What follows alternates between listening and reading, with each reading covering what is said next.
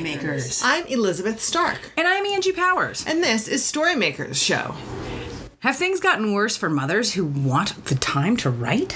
Former nonfiction editor at Literary Mama, now SF Grotowite, solo performer, writer, host of a yearly contemplative creative retreat, retreat at Santa Sabina, and more, Susan Ito talks to us about the prohibitions against mothers leaving their children for extended writing retreats, the challenges and processes of fielding submissions, time management, juggling projects, navigating medium.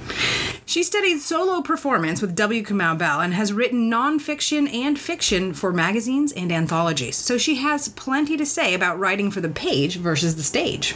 We got tips on organizing your material, secrets for recording your own audiobook, and the strategy of braiding stories.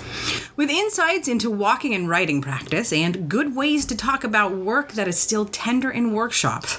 This is an episode you won't want to miss. By the way, I'll be at AWP at the end of March 2016, so if you're in LA, come say hi.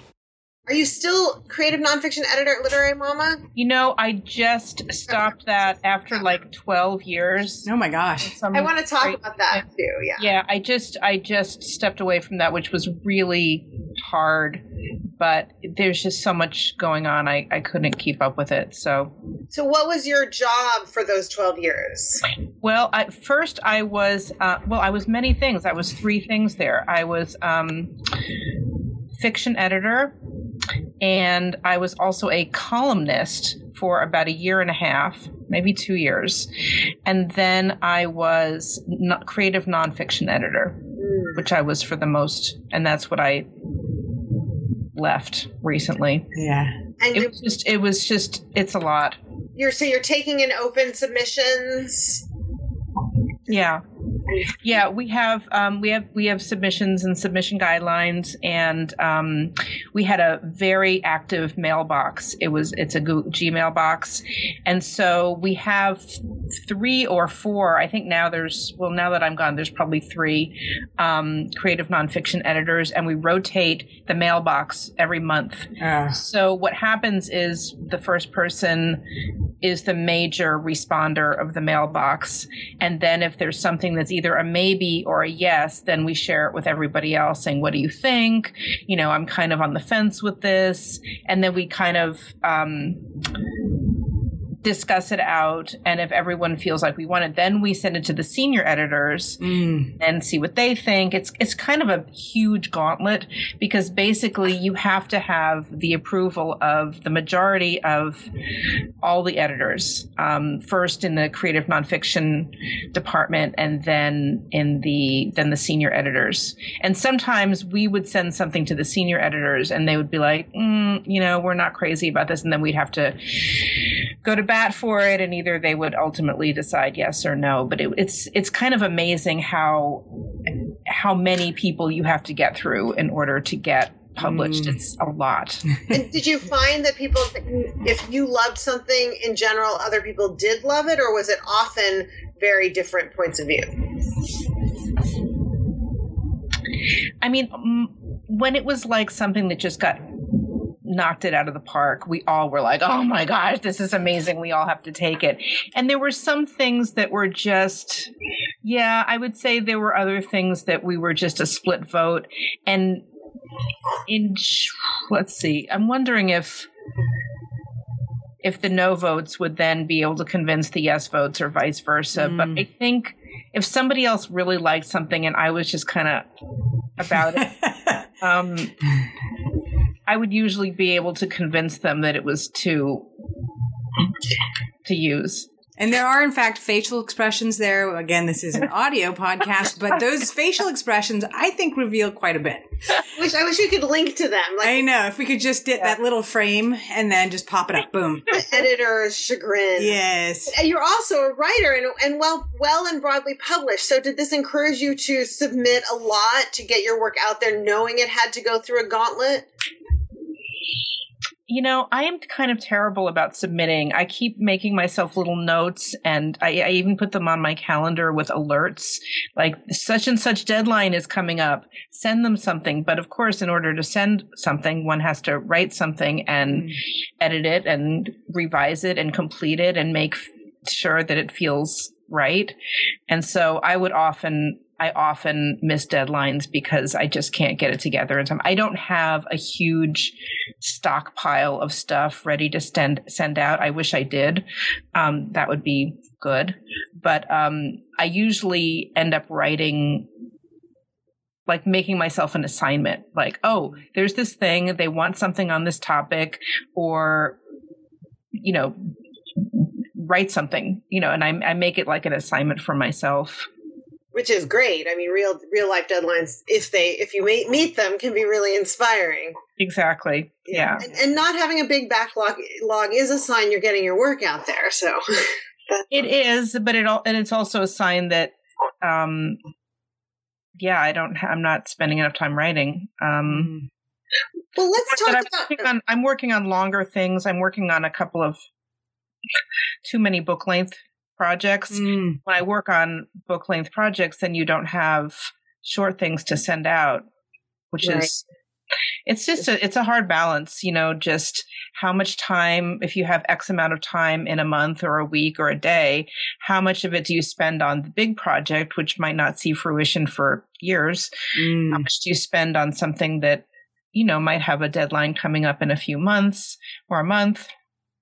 And, you know, other things. How much time do you spend doing laundry? right. Well, one of the things that I'm inspired about is your presence on Medium. And I actually was Mhm. hoping you might be able to explain a few things about Medium to me. Sure. Okay. Uh, yeah. Well, I'm not. I'm not really an expert on Medium, but I do use it, and I've been having some fun with it recently.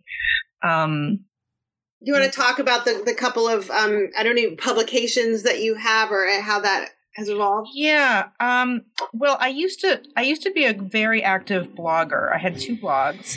One was kind of a health and fitness blog called Food, Food, Body, Body, and I kept that blog up for about five years, and then I just. Um, I think I kind of ran out of things to say. It felt it started feeling really redundant to me, and I just like that wasn't my main focus in life anymore. You know, I had a health crisis about 6 years ago and I was like I have to get I have to get hold of this and I used the blog a lot for community and accountability and just chronicling my own trying to be healthy.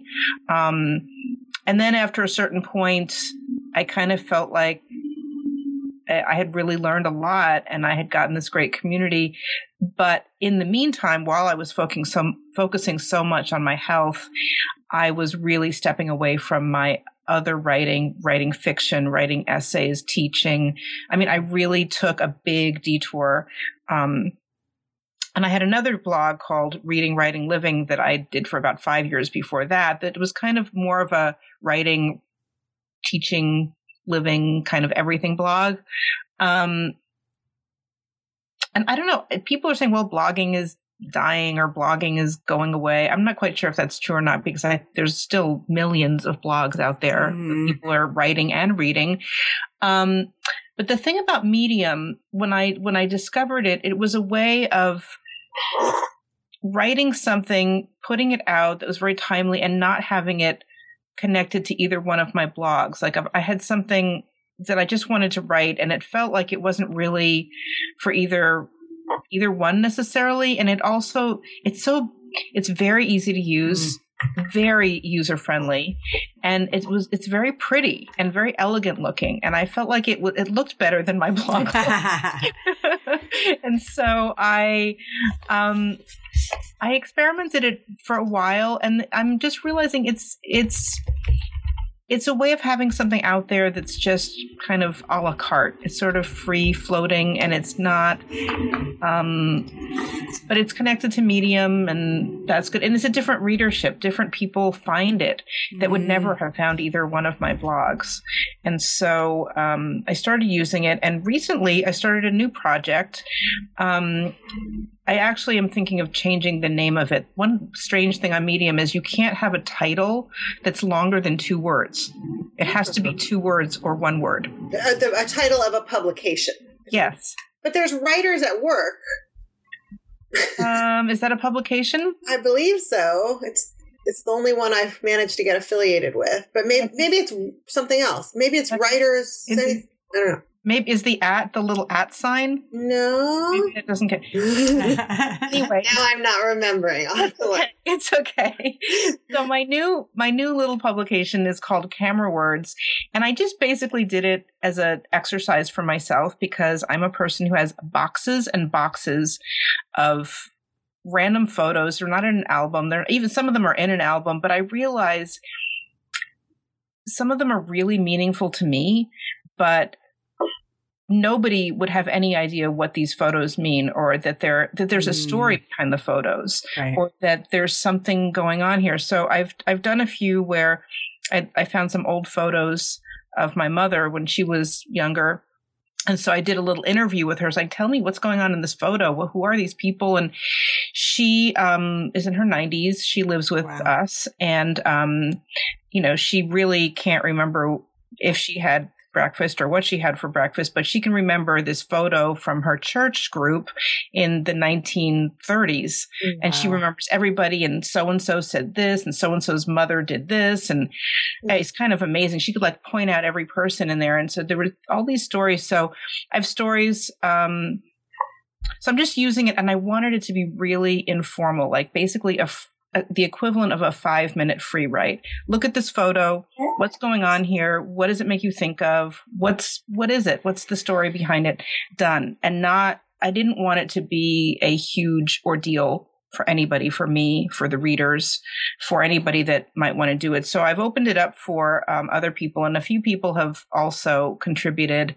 Um, but the idea is to have a place to just uh, share these stories that that are attached to these photos. And um, i was going to do it in a physical photo album like put the photo um, in an album and then write a thing with it.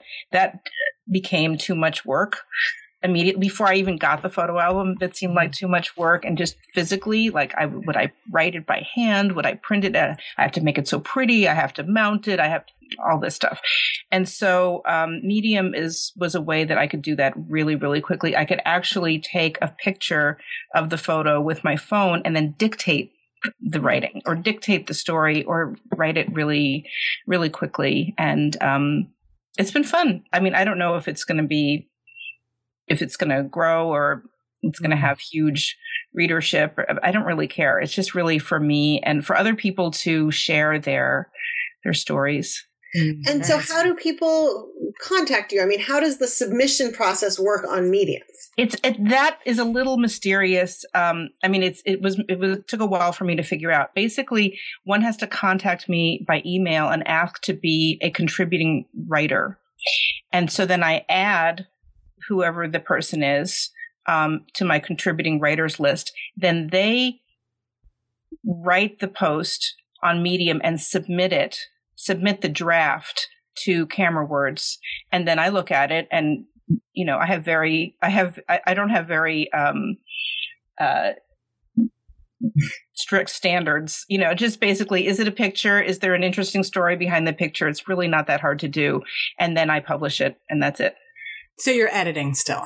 i'm still editing i mean if there was something that came in that just seemed too long or too i mean I, I don't want something that's really really long or if it seemed not very interesting but i don't know how it could not be interesting um, or inappropriate in some way Yeah, I was going to say that one is the. if there was something that I just felt like, eh, I don't really want to have this, but so far that hasn't happened, Mhm. and I'm I'm happy to have. I, I mean, when I first started, my my um, goal was to do something every day, but I realized that's just setting myself up for Mhm. failure. So I think you know, whenever it comes, and uh, to try to encourage people to contribute. And I've been, I had one um, with my my husband. Um, I, I didn't meet him till he was in his 30s, and so he has got these photo albums from his childhood. I didn't know him as a child or as a young adult, and um, so we've been going through some of his photos and he's been telling me stories which are fascinating and things and it's funny his his sister then read it and was like no that's not the way that that's not You're like, submit your own picture and your own Yes. story. yeah Well, that's the thing about non Same picture, different story. yeah which is not unusual Yeah. Yeah. Well, I, I uh, noticed you did a, a one person show, or did that happen? How did that go? The ice cream gene. Yeah. Oh, I'm doing it. I am doing it. It's, um, it's interesting. I uh, never have done any acting or wanted to ever do any acting or really don't like being on stage very much. But lo and behold, I saw a solo performance of another um, solo performer, Lisa Marie Rollins. I don't know if you know her, but she's amazing. And I saw her piece called Ungrateful Daughter. She's um, also adopted and she, she has this amazing piece. And I saw it about eight years ago. I ran up to her and I said, How did you learn how to, what is this? What, what are you, yeah. what are you doing? I didn't even know what it, I wouldn't even know how to describe what it was she was doing. She goes, Oh, this is a solo performance. And I study with W. Kamau Bell. Uh, nice, nice. Heard of W. Kamau Bell, but he has amazing. He's a comedian and um, he's incredible. He has a new TV show out yes. called uh, United Shades of America, and um, he's great. He had another show called called Totally Biased. That's right. Yes, it's fantastic. It was on um, FXX channel. Anyway, um, he was teaching at the time eight years ago in San Francisco solo performance workshop, and I went, and he actually was the main uh, director and uh, influence on my on my show, The Ice Cream Gene. And since then, I have performed all over the country and I'm wow. preparing, I'm expanding it, working furiously to expand it for this huge um, national conference called the American Adoption Congress.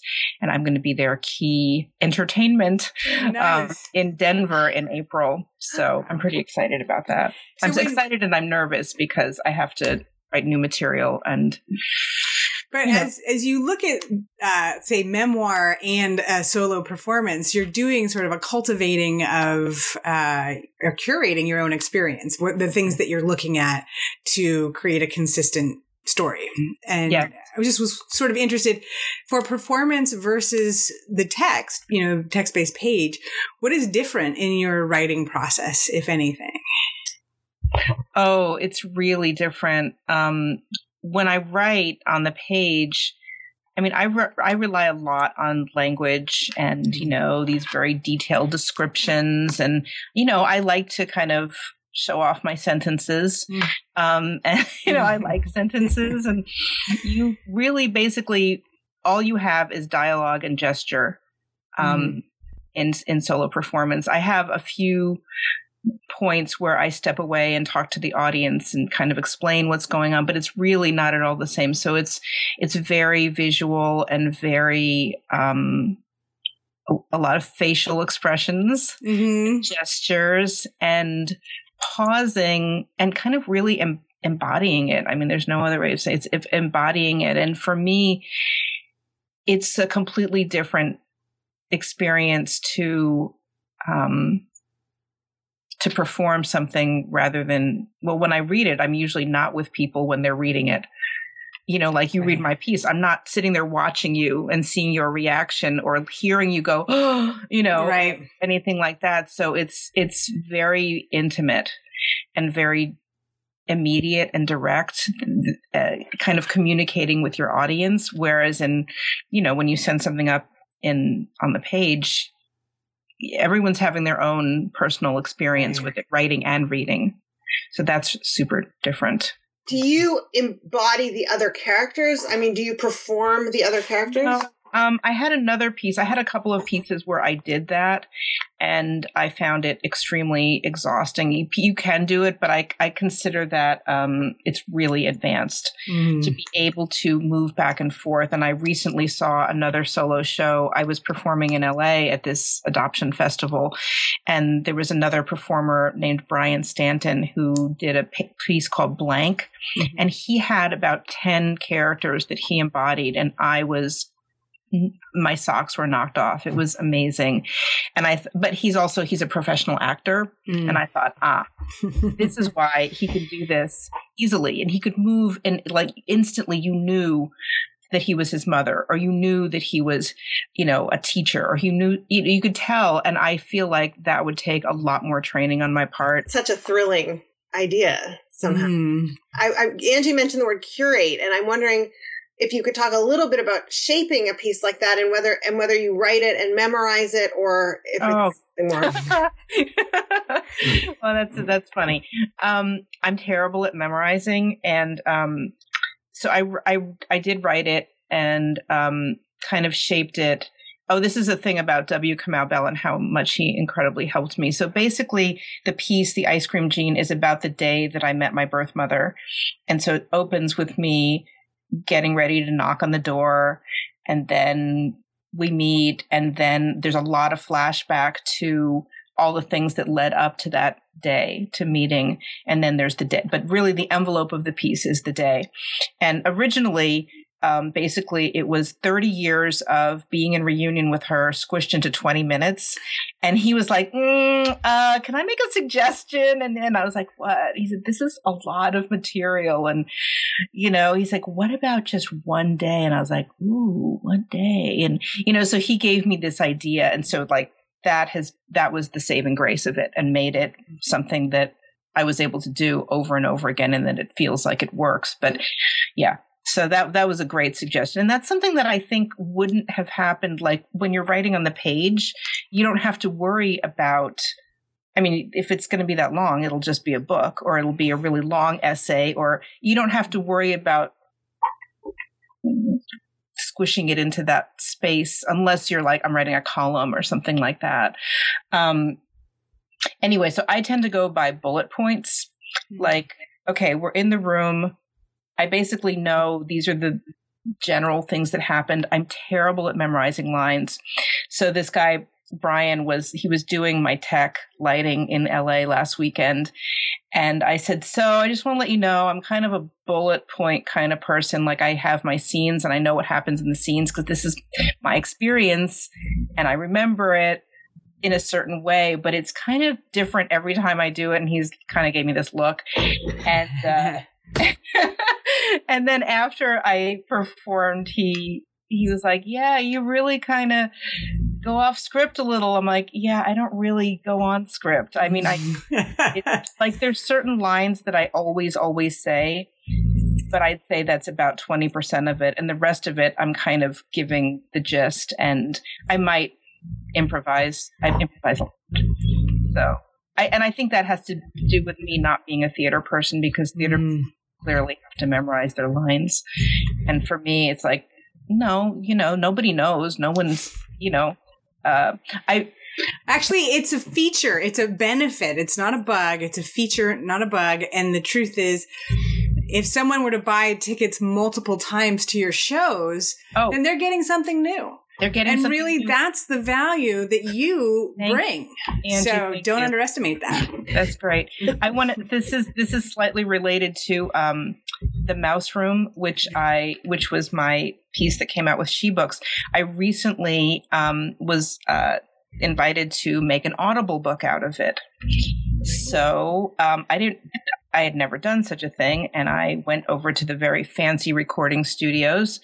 And when you do an Audible book, you oh my gosh, you cannot go off script. You're reading it, and it made me realize how much I improvise when I'm doing a reading. Mm. Like if I do a reading from my writing, I will often it's like uh, you know I, I, edit as i go. I tweak a word. I you know i skip a line because uh, i don't like that line anymore you know i'll skip you know, i'll skip it. I'll you know and it's not in a very big way. I'm generally reading i'll probably be reading 90% of it but 10% of it i'll be tweaking a little. You cannot do that. You're not allowed to do that with an audible book. Oh and so I would read a sentence and they would be like, I start from the top again. I'm like, oh gosh, you know? And so I had to start from the top so many times. It was unbelievable because I would just start going in my head and like, oh, that would, I like this word better. And he's right. like, did you just say this instead of that? I'm like, oh, sorry. So I realized that this is something that I do. Well, you know, comedians do that. Comedians come up, they have their bullet points, they work through their show, yeah. and then, um, you know, I think at some point some comedians get that rigid in their stuff, but a lot of times they're just working it out and tweaking it on stage and trying a new ending. So again, yeah. I think you're just pushing the envelope about what text can be. yeah, I yeah, I didn't I didn't really even realize how much I do that, but um it's it's clear and and I didn't realize that, you know, those audiobooks when it says unabridged, they really mean like word for word for word. Yeah. I bet there are people out there though who would know and say, "Hey, I read this book and now I'm listening to it and you know that there's somebody who's like and you know there were three words in this paragraph that were not in the original.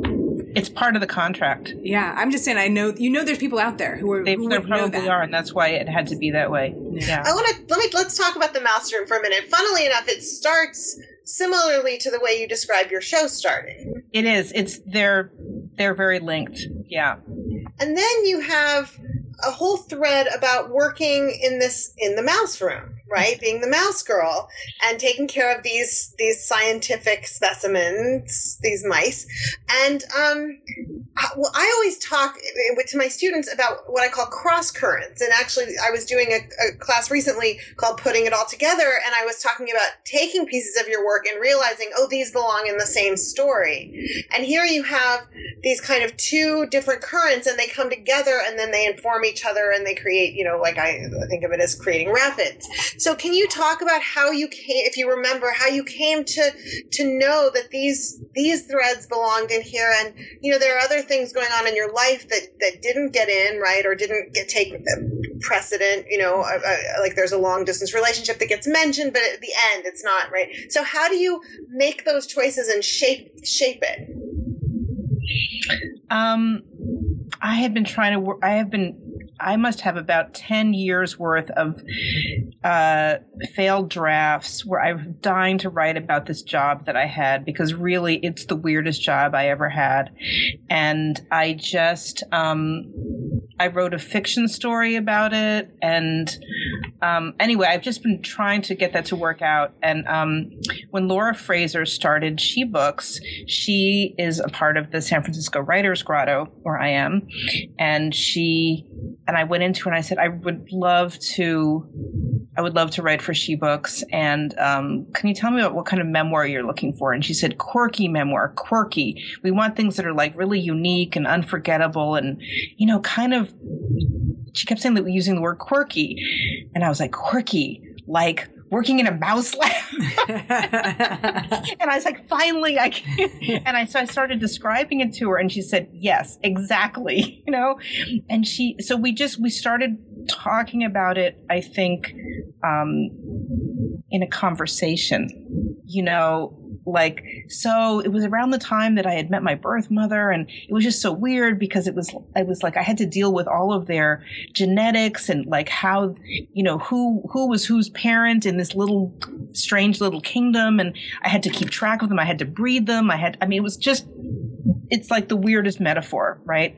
And at the same time, I was struggling with this brand new relationship, which, you know, it was all happening all at the same time. And so we just, and then I realized, oh, I, the braiding started um, making sense.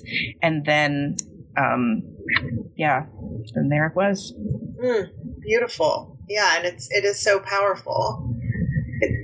I think it's really interesting the the idea that this was something that you knew had value, that you knew was interesting, but you had to find the right shape for it, and you had to find sort of the right pieces that go with it right. to kind of give it a re- another level of resonance to take it to something more than just quirky right? Because quirky like, kind of yeah, i worked in this i worked in this place so what? You know yeah. it was a weird place it was a strange job so what? And i think it took a while for me to realize that it, w- it was really integrally it was at the same time that i was struggling with this relationship.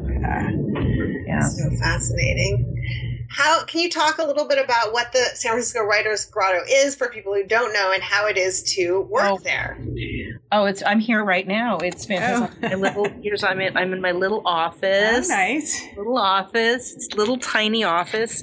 Um, San Francisco Writers Grotto is a community, but it's also a physical space um, in downtown San Francisco, and we have the entire second floor of a office building, and we've got about thirty I think 32 offices. Um, and then we have a big communal space, like a classroom space and a library and little carrels. And so people come, it's a, it's a place for people to come and write and to be able to get away from home, um, and all the distractions of home. Um, and to really, and also, so like the thing about writing is writing is so solitary or it can be so solitary. So this is a place where we get to have our solitude. We get to have our space. We get to have people around us who respect the, and, and know exactly what we all need as writers. Um, and we also, but sometimes you can get a little crazy in your solitude Mhm. because you never leave your pajamas or your bathrobe or you never go outside or whatever. So, um, we have a lunchroom um, where people can come in if they want to and like hang out at lunch and what are you working on? Well oh, i'm working on an essay about this. And to, to have that um, that kind of sharing uh, so it's great to have both to have the alone time but also be part of a community um, of people that are incredibly supportive i'm going to right after this is over um, there's a novelist down the hall from me who is hosting a little gathering on um, antagonists. So Oh, wow. five of us who are working on um, fiction on novels are going. We're going to go and kind of like brainstorm and do writing exercises and like work out our antagonists. So we're having a little antagonist group at at you know 3:30 and that is like priceless right Okay, and there's irony there, right? Because you're going to discuss antagonists, but without antagonism. And I wonder. What one would hope It could be a whole fight. Right, you know. I got fight. You don't know. Yeah. yeah and i think that the one that they did last time was um it had something to do with perspective or something but it's like Mhm. taking one thing that we're all grappling with in one way or another. So we're not going to be um like sharing manuscripts or doing critique in a way. We're actually trying to do work but in a very focused way. And it's some, so we're just um, working with that. And then we had another uh, gathering. There were probably about 25 people um, in the beginning of the year just everyone just putting down their writing goals for the Mhm. year and for the month and so it's just another way of having accountability. And you know people were saying okay so that i had somebody bugging me about did you finish that essay you said you were going to do? And yeah so i just i love it. Yeah, that's awesome. it is awesome. I think a lot of people could easily feel jealous of such a situation, but um, I also would just think that it's important for people to reach out in general. Like we kind of live in the rural Northern California, yeah um, so there aren't quite as many people, but there are some people up here, and and you know I think uh, I love what you're talking about. People picking topics that you know a lot of people are working on and coming together on that. I think that's a wonderful. Yeah, it's. I think it's possible. I mean, even if you don't belong to, you know, a, a community like this, to reach out and to say, do you want to do a meetup? Of, you know, Mhm. are you are you working on a historical novel? Are you working on this? Are you working on that? Do you want to talk about antagonists? Anything? And just there are people who want to um to talk about these things and you know i have so many i have many many writing groups this is not the only one i've met and, and they all serve different purposes like i have the kind of standard group where people share pages and then you get together and they just people discuss them. But then i have another group um, that i'm going to tonight um, where we just write together you know and there's re- there's there might be a couple of prompts um, but they're very very simple and very um, spontaneous. We write for an hour. That's it. Do you read aloud? we read aloud and that's it. And but there's really no critique. It's more like people echo back wow that was that was really surprising when she fell into the river or what you know whatever you know people just or it, it's really all positive and it's all just generative and there's Mhm. no critique and there's no anything and i have found that group I, I mean, I can't even tell you how many hundreds of pages I've written there, just having that energy of people writing together. And the grotto is kind of like that in that I know that everybody around me is doing something very similar. You know, we're all struggling with words in some way, or we're, yeah, that's what we're doing. So, Mm. Wonderful. What other inspirations through your through your writing career have have sustained you or given you permission, um, allowed you to you know break a barrier or what what what what inspires you? What inspires me? Um, well, I, be- I believe I, I believe a lot in in time alone and trying to do rituals and retreats and things like that. Another thing that I was practicing a lot is um, walking and writing um, practice that I used to um, host out of my home last year when I was less busy than I am this year. But it was kind of the same practice of doing like a walking meditation in silence for an hour and then coming down and sitting for an hour and writing and then doing some sharing. Um, it's kind of like what we do tonight, except without the walking part. But I had a friend, um, a writing friend who used to live here in San Francisco, and she's since moved to the East Coast. And we had this walking and writing practice, and it was absolutely amazing. Um, because usually when I'm walking, either I have earbuds in or I'm talking to somebody and I'm have we're chatting and catching up and socializing, but kind of walking in silence um, before writing. It, when I do it, it's it's pretty it's pretty productive and pretty mind blowing. I bet. And you you lead retreats. You want to talk about those? I do. Bit? I do. Um, I started going to a place in San Rafael um, called Santa Sabina Center about 28 years ago. Believe it or not. Um, I used to practice calligraphy. Oh, wow. Writing.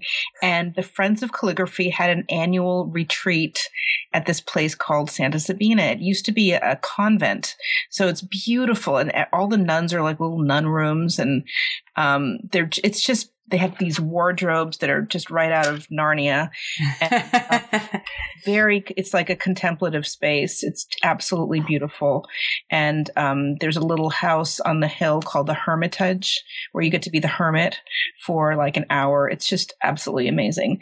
And um, so I went to the first calligraphy retreat probably 28 or 29 years ago. And then they said, well, you know, you can come back for a private retreat. And I said, what's that? And they said, you just come on your own and do it, do your own thing. Um, and when I began writing, shortly after that, I began writing fiction. And then shortly after that, I had a baby.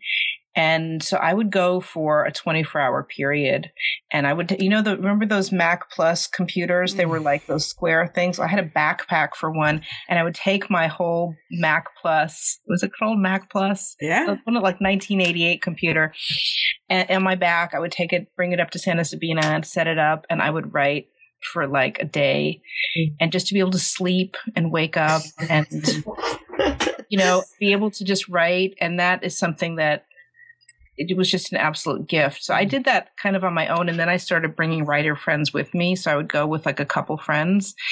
And then um, after about mm, maybe 20, 15 or 20 years, I thought, okay, I, I could share this. But I, I, was feeling very protective of it. And then I, and so I started doing bigger retreats. And then people were like, I'm not a writer, but I really want to come. And so then I kind of expanded it to just contemplative creative retreats and we do collage and we do art and we and it's interesting to me like uh, often at those the people who come who identify as writers only want to do art and the people who come who um you know don't identify as writers want to start writing so i find that really interesting it's a place where people really break out and do things mm. that they don't normally do so now we have a standing date there um, the first weekend of every year so new year's weekend um, is now mine mm. to have my retreat there and so this will be the third this was the third new year's wow. of going up there so yeah that's wonderful. And you mentioned starting this when you had after you had a baby. Can you talk a little bit? I mean, your kids are are grown upish now, right? But can you talk about writing and parenting? I would love to. It's it, it's one of my favorite topics. Um, well, they're now so my my daughters are now 25 and 21, so they're pretty adults. They're mm-hmm. pretty much doing their own thing now. And um, I think it started when I was going to Santa Sabina, and you know, I would just go for it would be less than 20, 24 hours. You know, I would leave after dinner, go up there, go to sleep, and then I would come back, you know, by dinner time the next day. But, you know, for a lot of people, that's a lot of time, right? Especially when, and I started, I did it for the first time when my daughter was one year old. So I thought, okay, for, I would go away for like one day, depending on how old they were. Like, you know, when they were two, I go for two days. Three, I go for three days, you know?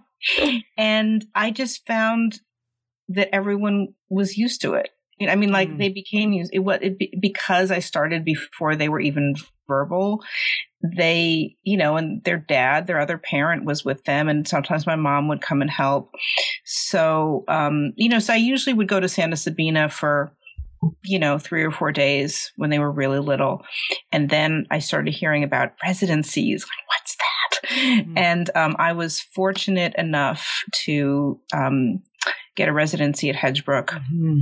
And you I don't know if you heard, you know, Hedgebrook is this incredible place yes. for women and this island in Washington. But one of their rules is you can only go once in your whole lifetime. Mm. Once. So they gave me a residency and they said, do you, you can go anywhere from, you can come from two to eight weeks. And I was like, oh my goodness, this is it. This is my one chance to be here. So I'm like, eight weeks. I'm taking the eight weeks. Wow. And my daughters were six and 10. Mm. And, um, it was amazing. I mean, it, it was fine. You know, it mm-hmm. was great. Um, my family came up at four weeks and they came up for a weekend and we went to a you know, um, like an Airbnb place, and um, they were great. My mom came and she was helping with with my husband, and they were in summer camp and whatever. And you know, nobody died, or you know, it, it was fine, you know. Mm-hmm. And so and so and then so then that was an amazing it was an absolutely amazing experience. Then so then i got all greedy like and i kept applying to more. And um, i ended up going to blue mountain center which is in upstate new york in the mm-hmm. adirondacks. They have a month long residency. I went to MacDowell. I went back to blue mountain. Anyway i would go away for a month at a time. I never had eight weeks again. But um, you know i just felt like i got everything that Hedgebrook was going to give me you know because i knew um, that was it and I'm I'm glad that it's so. So flash forward now, my children are. Uh, oh, but I got incredible at the time, incredible criticism, especially from other moms. Like mm. I could mm. never do that. I could never leave my children, implying that I was like really terrible mother. And um, and somebody, one person actually said to me, like, "What kind of mother are you?" That would mm. leave her child oh for God. And I was like, a writer kind. I don't like. I don't know. A and, human who has more to them than just being a parent. I yeah, mean, yeah. And I remember I was at MacDowell over Mother's Day, mm. and um, and I, you know, I was kind of feeling it. It was Mother's Day, and um, and I raised my hand at the dining hall and I said, "So, you know, if there are any other moms here, it's Mother's Day. Here we are. Maybe we could go out to dinner and kind of just, you know, celebrate being moms." And somebody said to me, like, "What mom would come here?" on Mother's Day. And you these know, are these are writers. I, you know, the thing that was crazy, and this actually loops back to um, a conversation we had a long time ago with our friend Robin Lewis, who was talking about how so many things are actually set up to not support parents specifically moms, in being able to have these kinds of residencies. Like you had a partner who was really willing to say, you know what? Of course I'll take care of the kids. They're my kids too, right? so he was clearly stepping up.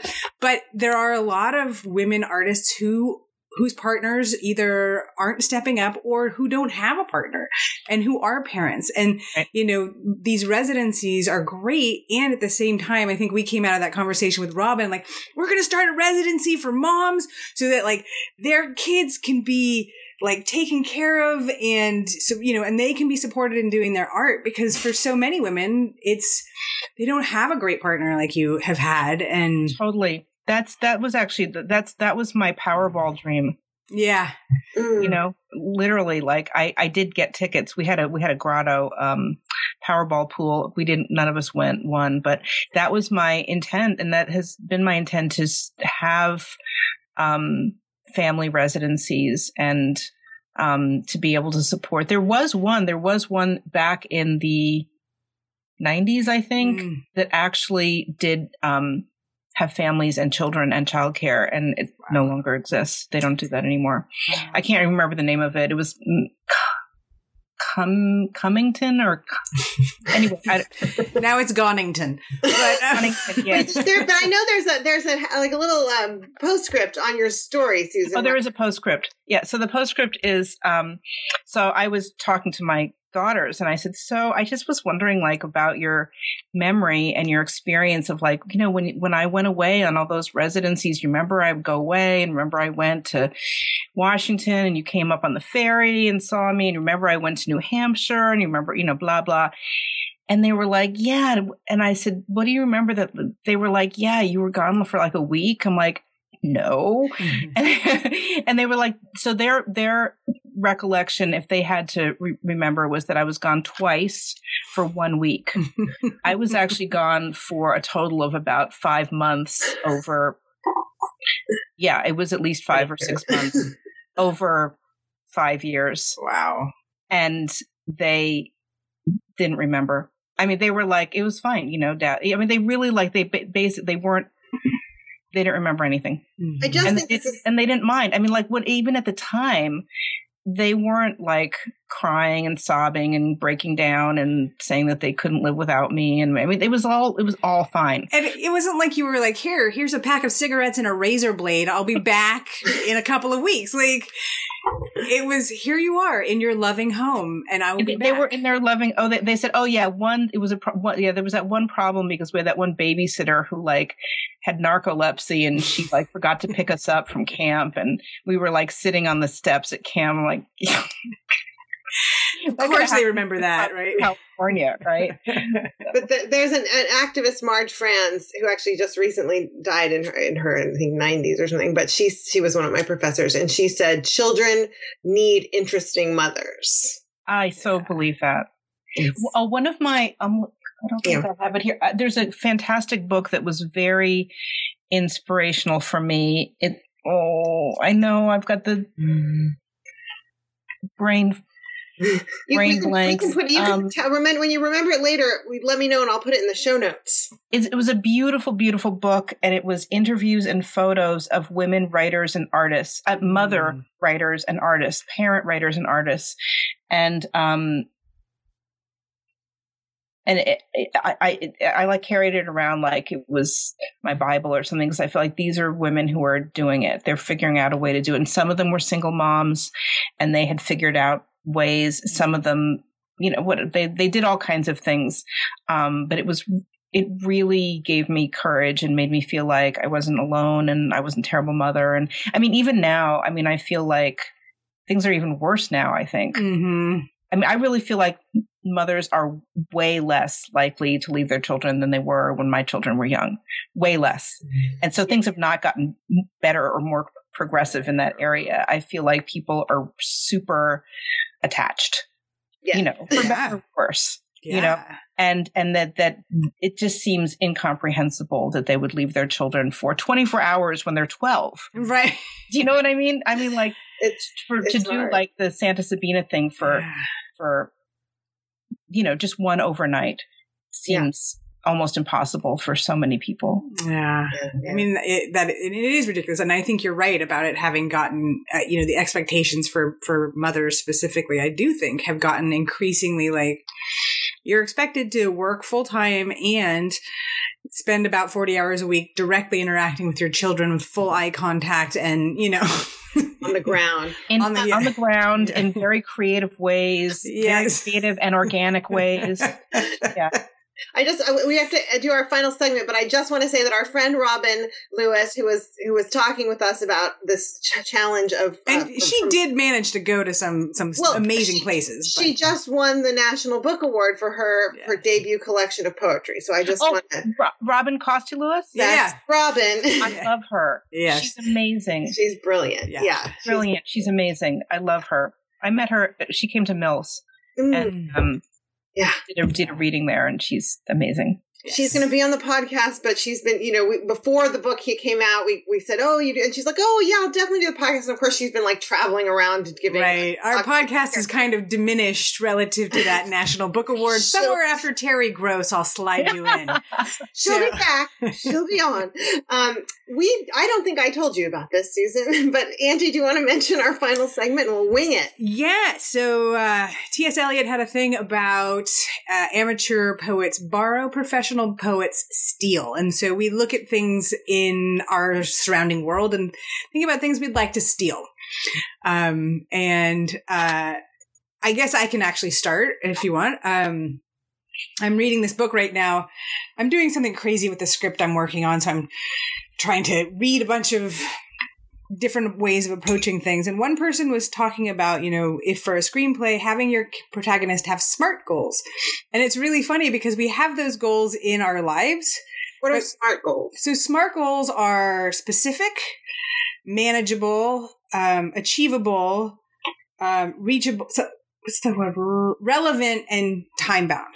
So basically, it's it's like oh, of course, like this is a total thing that we hear all the time in our in our productive, you know, everything you read about having SMART goals in your life, so you know if you've done these.